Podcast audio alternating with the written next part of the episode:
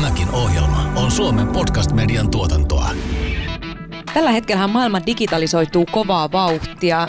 Jussi, mietin tuossa sellaista, että Ootko viime aikoina kaivannut niin sanottuja vanhan ajan kivijalkakauppoja? Ja tässä tapauksessa vielä halusin painottaa, että autokauppoja. Että et menisi oikein perinteisesti sinne On, sisään on, ja on. ottaisi siihen, Kyllä. tiedätkö, pahvimukin On. kaffen ja katselisi autoja.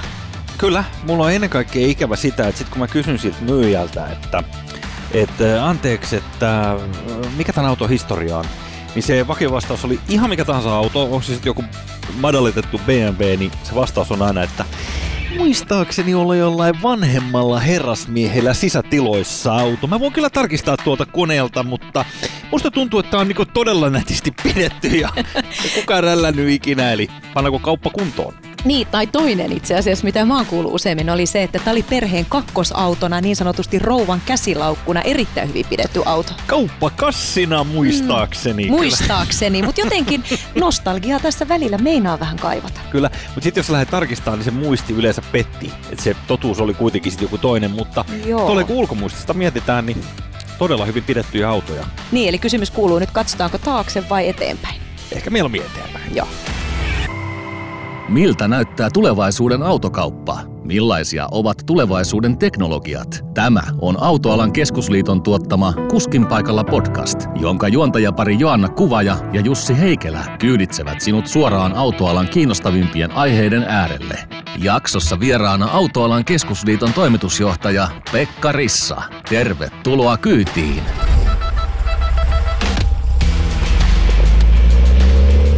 Ja lähdetään paalupaikalta heti liikenteeseen. Toivotetaan vieras tervetulleeksi. Hän on Autoalan keskusliiton toimitusjohtaja Pekka Rissa. Lämpimästi tervetuloa. Kiitos todella paljon. On mukava olla täällä teidän kanssa tänään. Kiva, kun tulit tänne keskustelemaan erittäin mielenkiintoisesta ja, ja myöskin tärkeästä aiheesta. Nyt puhutaan siis tässä jaksossa teemana koko autoala saman sateenvarjon alla. Iso käsite. Eli kysymys Pekka sulle, miltä tulevaisuus näyttää? Kyykätäänkö vai noustaanko?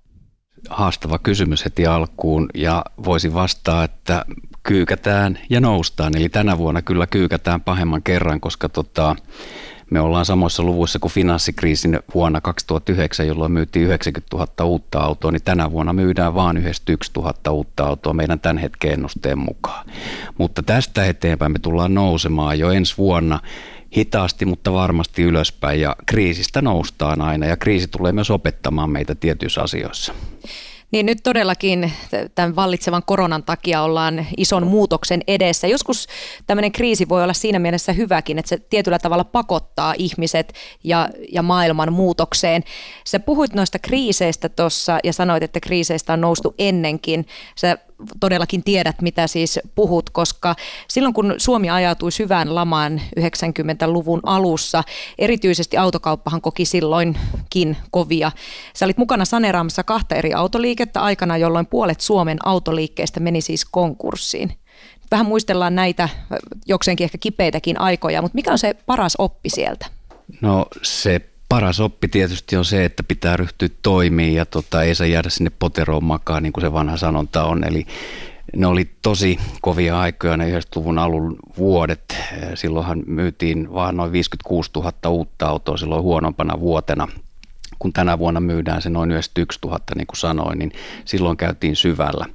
Niin kyllä ne opit oli se, että sieltä pitää lähteä muuttamaan, muuttumaan ja pitää fokusoida joihinkin asioihin, että sä et voi kaikki laittaa kuntoon ja laittaa tavallaan semmoinen kriisitaulukko, johon sä laitat ne tärkeimmät asiat ja lähdet niitä niin kuin taklaa asia kerrallaan. Ja näin moni autoliike toimii ja valitettavasti niin kuin sanoit, niin silloin kyllä liian monta meni konkurssiin.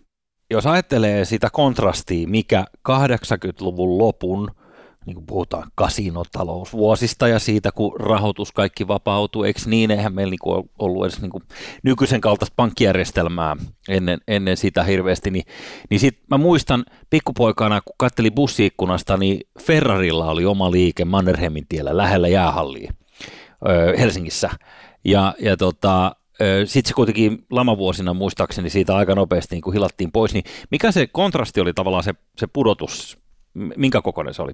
Silloin siis vuonna 1989 myytiin sinä vuonna niin 176 000 uutta autoa, jolloin kuluttajat vaihtoi autoja niin kuin joka toinen vuosi suunnilleen periaatteella ja silloin todellakin niin raha vapautui juuri niinä vuosina ja oli semmoinen kulutushysteria ilmiselvästi käynnissä, niin sitten vuosi kaksi siitä eteenpäin, kun tämä lama iski, niin tiputtiin sinne 56 000, niin olihan se todella dramaattinen ja karmea aika kerta kaikkiaan. Tämä on Kuskin paikalla. Nyt jos mennään taas takaisin tähän päivään ja ajatellaan niin, että toisaalta koronahan on myös vaikuttanut positiivisesti autokauppaan siinä mielessä, että jatkossa ihmiset nyt vois olettaa, että haluavat mieluummin kulkea omalla autolla kuin joukkoliikennevälineillä ihan jo pelkästään tuon tartunnan pelossa. Niin minkälaisia toimenpiteitä autoalalla on nyt koronaepidemian takia tehty?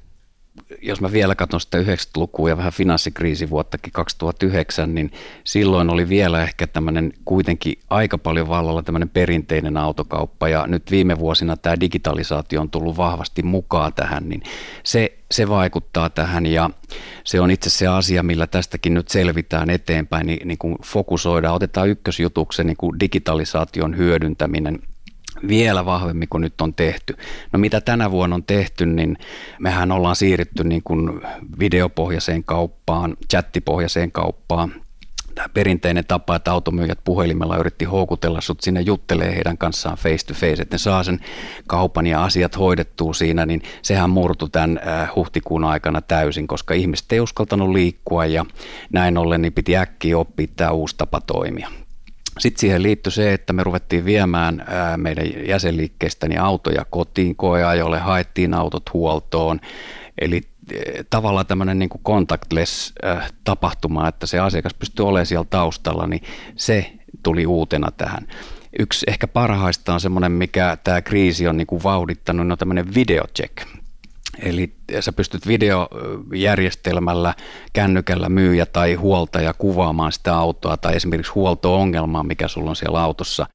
Ihan sama sitten on se, että tätä samaa tekniikkaa on ruvettu käyttää nyt käytettyjä autoja myös uusien autojen myynnissä. Eli myyjä menee sen videokameran kautta ja saattaa kysyä, että kiinnostaako sua moottori vai kiinnostaako sua toi kojetaulu vai mikä sua kiinnostaa. Sitten se menee ja katsoo sitä ja kertoo siitä ja asiakas seuraa sitä. Sun ei tarvi enää tulla sinne autoliikkeeseen. Tämä on ollut yksi uusi tapa, mitä on nyt niin kuin ruvettu tekemään enemmän ja enemmän. Aika mielenkiintoinen juttu, kun mä, mä luen kauppalehteä, niin siellä puhuit, että, että tosiaan tämä digitalisaatio tunkee alalle kuin alalle.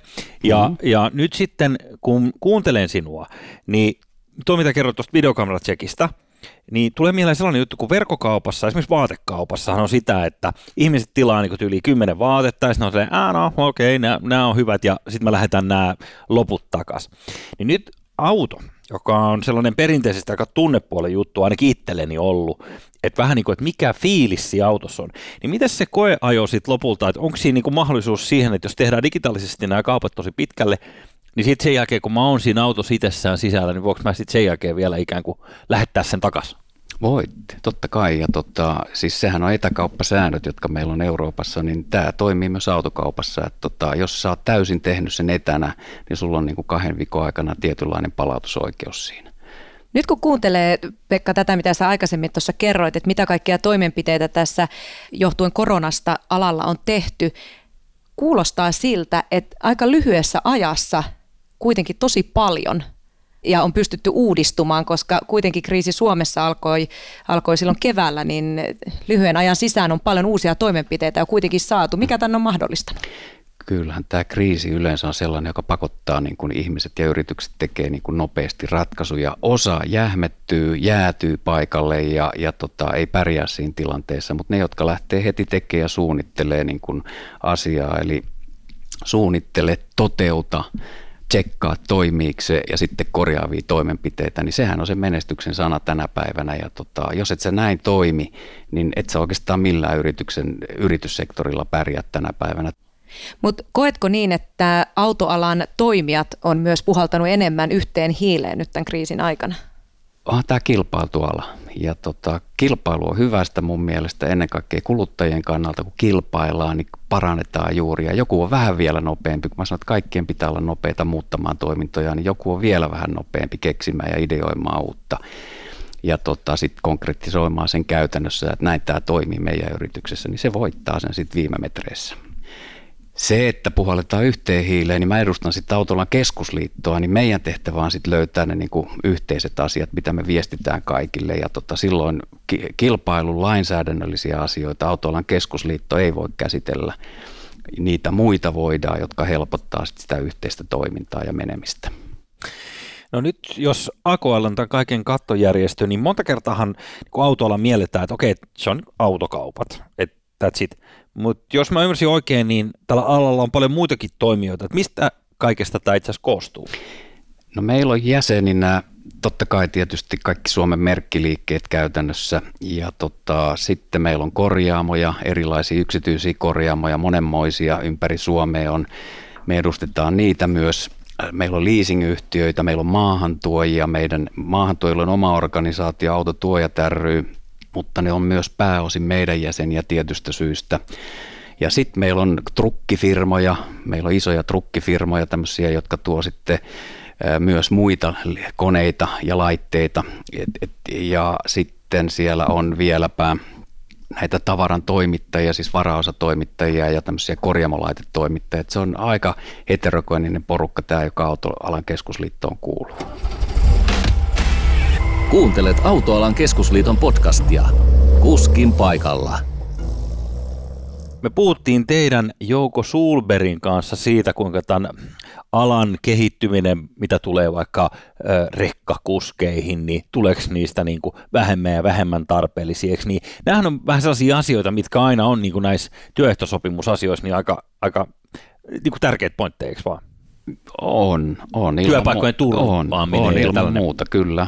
Mehän ollaan vastuullinen liitto, joka rakentaa vastuullista toimintaa työnantajana ja työnantajien kanssa. Ja kyllähän meidän niin kuin, tehtävä on kouluttaa, ylläpitää niin kuin osaamista ihmisissä, että niillä säilyy ne työpaikat. Ja nyt kun me ollaan puhuttu tästä digitalisaatiosta, niin tähän on äärettömän kova paikka tämmöiselle perinteiselle autokauppiaille, jotka on tehnyt sen puhelimen ja face-to-face-toiminnan kautta tai korjaamolla, kun on hoidettu sitä mekaanista autoa. Ja nythän tämä muuttuu kauheita vauhtia tämä koko homma, että sun pitää osata käyttää IT-laitteita ja sun pitää osata käyttää niitä videocheck-laitteita ja muita, niin eipä tämä jengi välttämättä niin kuin aikana, kun on tullut tänne töihin näihin autoliikkeisiin, niin tajunnut, että tämmöiseen maailmaan mennään. Mutta työnantajahan pitää niin kuin positiivisessa hengessä rakentaa se, kouluttaa niitä ja semmoinen jatkuva oppiminen on tänä päivänä äärettömän tärkeää tuolla kaikilla aloilla, mutta myös meidän aloilla. Ja miettikääpä ne autot, kuinka tota hienoja älylaitteet ne on. Niissä on enemmän mikroprosessoria kuin näissä meidän läppäreissä konsanaan nehän on todellisia tietokoneita nykypäivän autot, niin miten se kaveri kykenee vanha öljyvaihtaja siirtymään tämmöiseen älylaitteen niin kuin säätämiseen? Se on, hyvä, po- joo, oh, se on hyvä oh. pointti ja nyt kun nyt kun miettii nykyajan autoja, niin tuntuu, että niissä on enemmän älyä kuin meikäläisissä konsanaan. Mutta se, että paljon on uuden oppimista alalla kuin alalla, kuten sanoit, että niin myös teidän alalla. Mitkä on ne suurimmat haasteet kuitenkin tällä hetkellä, kun tulevaisuuteen katsotaan?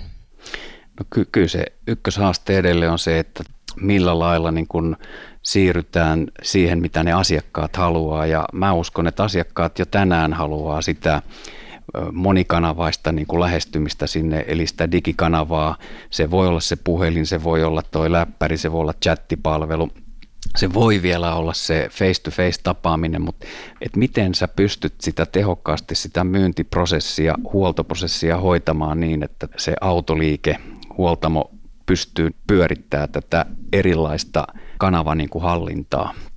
Ja ketkä sitä tekee siellä, niin, niin kuin tuossa sanoin aikaisemmin, niin se osaaminen on ollut perinteisesti, että me tavataan face to face ja hoidetaan se homma siinä keskustelle, mutta kun ei se asiakas enää halua sitä. Eli miten me niin kuin hienosti sanoen, niin nämä meidän asiakaspalveluprosessit rakennetaan niin, että se huomioi nämä kaikki eri vaihtoehdot, eri kanavat, mitä kuluttaja voi ja haluaa käyttää, eikä vaan kahdeksasta neljää, vaan vaikkapa illalla. Mäkin olen nyt auto, jonka mä saan toivon mukaan vuodenvaihteessa, niin mä oon sen konfiguroinut järjestelmässä myöhään illalla.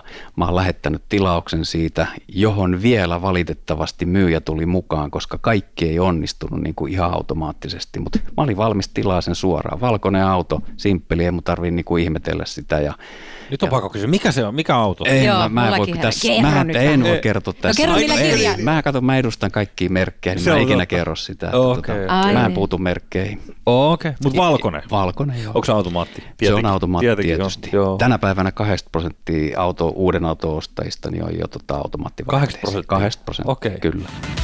Tämä on Autoalan keskusliiton tuottama Kuskin paikalla podcast, jonka juontajaparina toimivat Joanna Kuvaja ja Jussi Heikelä. Ja vieraana on Autoalan keskusliiton toimitusjohtaja Pekka Rissa. Seuraavaksi keskustelemme liiton toiminnasta. Jatketaan matkaa. Sä Pekka tuossa puhuitkin jo vähän tätä asiaa, mutta mä nyt vielä kysyn uudestaan, että ö, mitä kaikkia tekee oma liitto, tässä tapauksessa AKL, autoalalla? No mä voisin sen määritellä oikeastaan niin kuin kolmella sanalla ajatuksella. Eli kyllähän me ollaan niin kuin edunvalvoja yksi. Se on meidän isoin rooli, tämän koko alan niin kuin edunvalvonta. Että me yritetään hyvässä yhteistyössä lobata, vaikuttaa meidän päättäjiin, liikenne- ja viestintäministeriö, valtiovarainministeriö, eduskuntaa, että siellä tehdään niin kuin oikeanlaista kansallista niin kuin lainsäädäntöä. Se edunvalvonta itse asiassa lähtee jo sit, siten, että me ollaan nykyään tuolla, tai ollaan itse asiassa oltu jo aika monta vuotta Sekrassa tämmöisen Euroopan vähittäiskauppa lobbausjärjestön jäsen ja mä oon itse ollut siellä nyt neljä vuotta hallituksessa, niin sieltä lähtee itse asiassa liikenteen niin kuin lainsäädäntö, direktiivit 80 prosenttisesti tänä päivänä ja se vaikuttaminen pitää tapahtua jo siellä ja ymmärtää, että mitä sieltä 3-5 vuoden kuluttua putkesta rupeaa tulee ulos. Joo. Yksi iso asia on nämä päästöt, joihin varmaan kohta mennään, niin sieltähän ne lähtee, eli EU ajaa voimakkaasti päästöjä alas. Sitten ne tulee Suomeen ja sitten me vielä täällä kansallisesti sitä lainsäädäntöä voidaan aika usein hienosäätää ja sovittaa tänne kansallisesti, niin siinä me ollaan mukana. Se on ehkä meidän se päätehtävä ja suurin tehtävä. Siksi me ollaan mukana sitten monen muunkin, ei vaan sen Sekran kanssa siellä Brysselissä, vaan me ollaan EK-jäsen, me edustetaan niin kuin autoalaa EKssa, koska se on merkittävä vaikuttaja täällä. Me ollaan Kaupan liiton jäsen, me ollaan moottoriliikenteen keskusjärjestön jäsen, jo- joka on yksi mun päärooleja, missä mä keskustelen, haen tietoa, vaihdan mielipiteitä, yritetään sopia, niin kuin, että mitä asiaa me lähdetään viemään ja perustelee näille meidän päättäjille, että miten asiat pitäisi hoitaa. Ei me aina onnistuta, mutta tämmöistä se on elämä. Ja sitten viimeinen, mutta ei vähäisin, mm-hmm. koulutus. Meillä on äärettömän isot koulutusjärjestelmä, että me lähdetään itse asiassa vaikuttamaan jo ihan opiskelijoista, nuorista koululaisista lähtien, että ne tulisi tälle alalle joskus töihin, koska tämä ala on ehkä vähän kärsinyt niin kuin työvoimapulasta. Tänä aikana itse asiassa e- vielä alkuvuonna paljon puhuttiin siitä, että miten tästä alasta tehdään houkuttelevampi, että me saadaan opiskeluputkeen nuoria lisää, niin se on tosi tärkeä ja sitten nimenomaan kun tämä muuttuu, tämä ala tämmöisestä perusöljynvaihdosta ja osienvaihdosta tähän digitaaliseen maailmaan, niin tämä itse asiassa aika mielenkiintoinen niin kuin nuortenkin silmien osalta. Yksi, mikä itselle jäi vahvasti mieleen, sana vaikuttaminen, mitä käytit tuossa monessakin kohdassa ja puhuit siitä, että, että asioita pitäisi viedä eteenpäin aina sinne päättäjätasolle asti. Mitkä on nyt ne asiat, kun puhutaan vaikka tulevaisuuden, sanotaan lyhyen aikavälin, vaikka kolmen viiva viiden vuoden viiveellä? Mitä asioita pitäisi nyt viedä eteenpäin vahvasti tai jopa tapahtua? No ainakin autoala on sitoutunut siihen, että me yritetään nyt olla ihan tosissaan ja aidosti mukana näissä päästötalkoissa. Suomihan asetti liikennesektorille miinus 50 prosenttia päästöjen, eli päästöjen puolittaminen vuoteen 2030 mennessä, kun EU asetti Suomelle 37 prosentin tavoitteen. Eli meidän hallitus mun mielestä kaukaa viisaana teki ko- kovemman tavoitteen ja itse asiassa nyt EU juuri tällä hetkellä on kiristämässä näitä tavoitteita sille 50-55 prosentin tasolle, niin siitä pisteet meidän silloiselle hallitukselle, joka nämä asetti. Suurin niistä on todennettu, niin on autokannan uudistaminen. Silloin olisi kaikkein suurin vaikutus siihen, että tämä homma hoitus 2030 mennessä. Ja se, mikä siinä on mielenkiintoista, niin EUhan on asettanut nämä tehtaiden päästötavoitteet, eli niiden pitää niin tiputtaa jo ensi vuoden loppuun mennessä 95 grammaa per kilometri uusien autojen keskipäästönsä. Sitten on 2025 tavoite, joka on muistaakseni, olisiko se joku 83 grammaa, ja sitten mennään vielä 2030 alaspäin, niin sieltä tulee paine niihin autoihin, mitä valmistetaan eikö siellä ole myös aika kovat nämä sanktiot, mikäli näihin päästötavoitteisiin Kyllä, ei päästä? aivan oikein. Ne on puolesta. ihan järkyttävän Joo. kovia ja varsinkin tässä ekasvaiheessa 2022 lopulla, niin tällä hetkellä niin näyttäisi, että aika moni autotehdas joutuu maksamaan ei vaan kymmeniä miljoonia, vaan jopa miljardeja että näitä sanktioita. Niin se pakottaa tehtaat tekemään täyssähköautoja ja ladattavia hybrideitä, jotka on nyt tämän parin vuoden aikana se ykkösratkaisu, millä me saataisiin näitä tota, päästöjä alaspäin, koska suomalainen ei kyllä täyssähköautoa kykene ostaa, kun on vielä niin kalliita. Mutta se meidän vaikuttaminen, jos siihen vielä palaa, niin kyllähän se on se, että miten sitten ratkaistaan se, että me voitaisiin järkevästi tehdä tämä autokannan uudistaminen. Meillähän on Euroopan yksi vanhimpia autokantoja, että me romutetaan automme yli 20 vuotta vanhoina ja keski-ikä lienee tällä hetkellä noin 12,4 vuotta, niin onhan se vanha kanta. Turvattomia autoja, erittäin päästäviä autoja, niin Suomi ja Suomen kansa tarvii tuoreita autoja kerta kaikkiaan. Sä puhuit tuossa ennen kuin aloitettiin äh, vähähiilisyys tiekartasta, niin onko se osa tätä viiden vuoden projektia myös? Joo, me autoalana ollaan tehty tämmöinen liikennesektorin vähähiilisyystiekartta, joka on 2030 ja itse asiassa siinä on sitten vaihe kaksi vuoteen 2045 myös, joka on hiiletön. Mutta me katsotaan, että 2030 niin tämä puolittamistavoite on jo niin haastava, että se me ollaan rakennettu ja tehty ja se perustuu ihan semmoisiin rationaalisiin ratkaisuihin, kun niitä vaan nyt päätettäisiin ja ryhdyttäisiin tekemään, niin kyllä me saavutettaisiin ne. Se on tehtävissä. Tämä on Autoalan keskusliiton Kuskin paikalla podcast.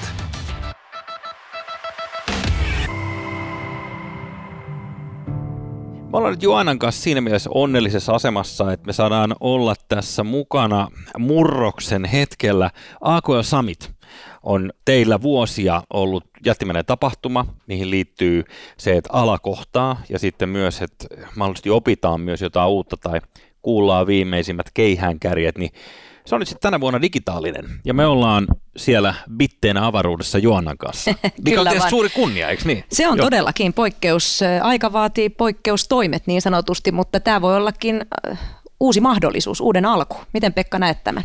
No ihan samaa mieltä. Tämä todellakin, niin AKL Summithan on pyörinyt nyt kuusi vuotta ja se on ollut tämmöinen massiivinen tapahtuma. Viime vuonna meillä oli noin 8500 osallistujaa Finlandia-talolla. Erittäin onnistunut tilaisuus face-to-face-tilaisuus, missä oltiin tosi lähellä toinen toisiamme ja verkostoiduttiin ja opittiin toisiltamme ja vaihdettiin mielipiteitä koko alana ja alan sidosryhminä, jotka on siellä mukana, niin se on erittäin hyväksi koettu tämän kuuden vuoden aikana. Ja itse asiassa täytyy sanoa, että se lähti ekaksi niin, että meillä oli aluksi toimitusjohtajat kerran vuodessa tilaisuudessa, missä vähän opiskeltiin ja vaihdettiin mielipiteitä, mutta pikkuhiljaa tajuttiin laajentaa, se koskettaa muitakin.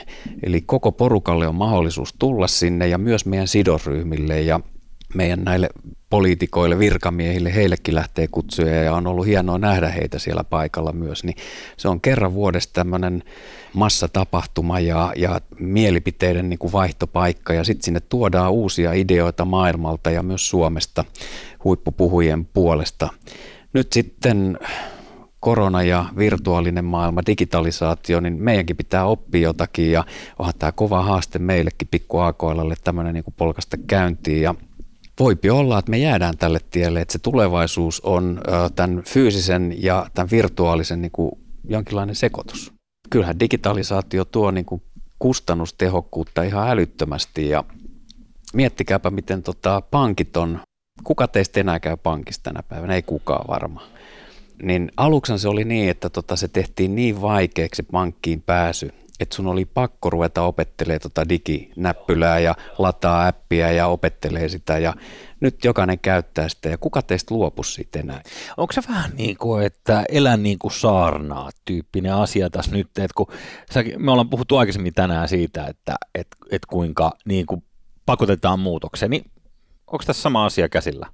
No on, on ilman muuta. Ja, ja tota, mä oon oikeastaan siitä kiitollinen, että me pienellä porukalla tuossa huhti-toukokuussa, kun mietittiin tätä syksyä, niin me tehtiin päätös, että vaikka korona lähtisi, niin meillä ei olekaan sitä fyysistä tapahtumaa ja näin me ruvettiin tätä miettimään tätä muuttumista tänne vähän niin kuin pakon sanailemalla kylläkin, että nyt mitä tämä voisi olla tämmöisessä virtuaalisessa maailmassa. Ja tota, me oltiin jo kuukausi siinä Teamsissa pidetty palaveria tavattu ihmisiä todettiin, että tällainen se ei voi olla. Ja sitten lähdettiin ideoimaan sitä ja sitten otettiin teihinkin yhteyttä ja saatiin kipinää ja ideoita sieltä, niin, niin on pakko uudistua itse asiassa tässä. Ja voi olla, että me epäonnistutaan, mutta niin kuin tuossa aikaisemmin sanoin, niin ideoi, mieti, plänää, tee ja sitten korjaa. Ja nyt me ollaan aikaa kertaa tätä tekemässä.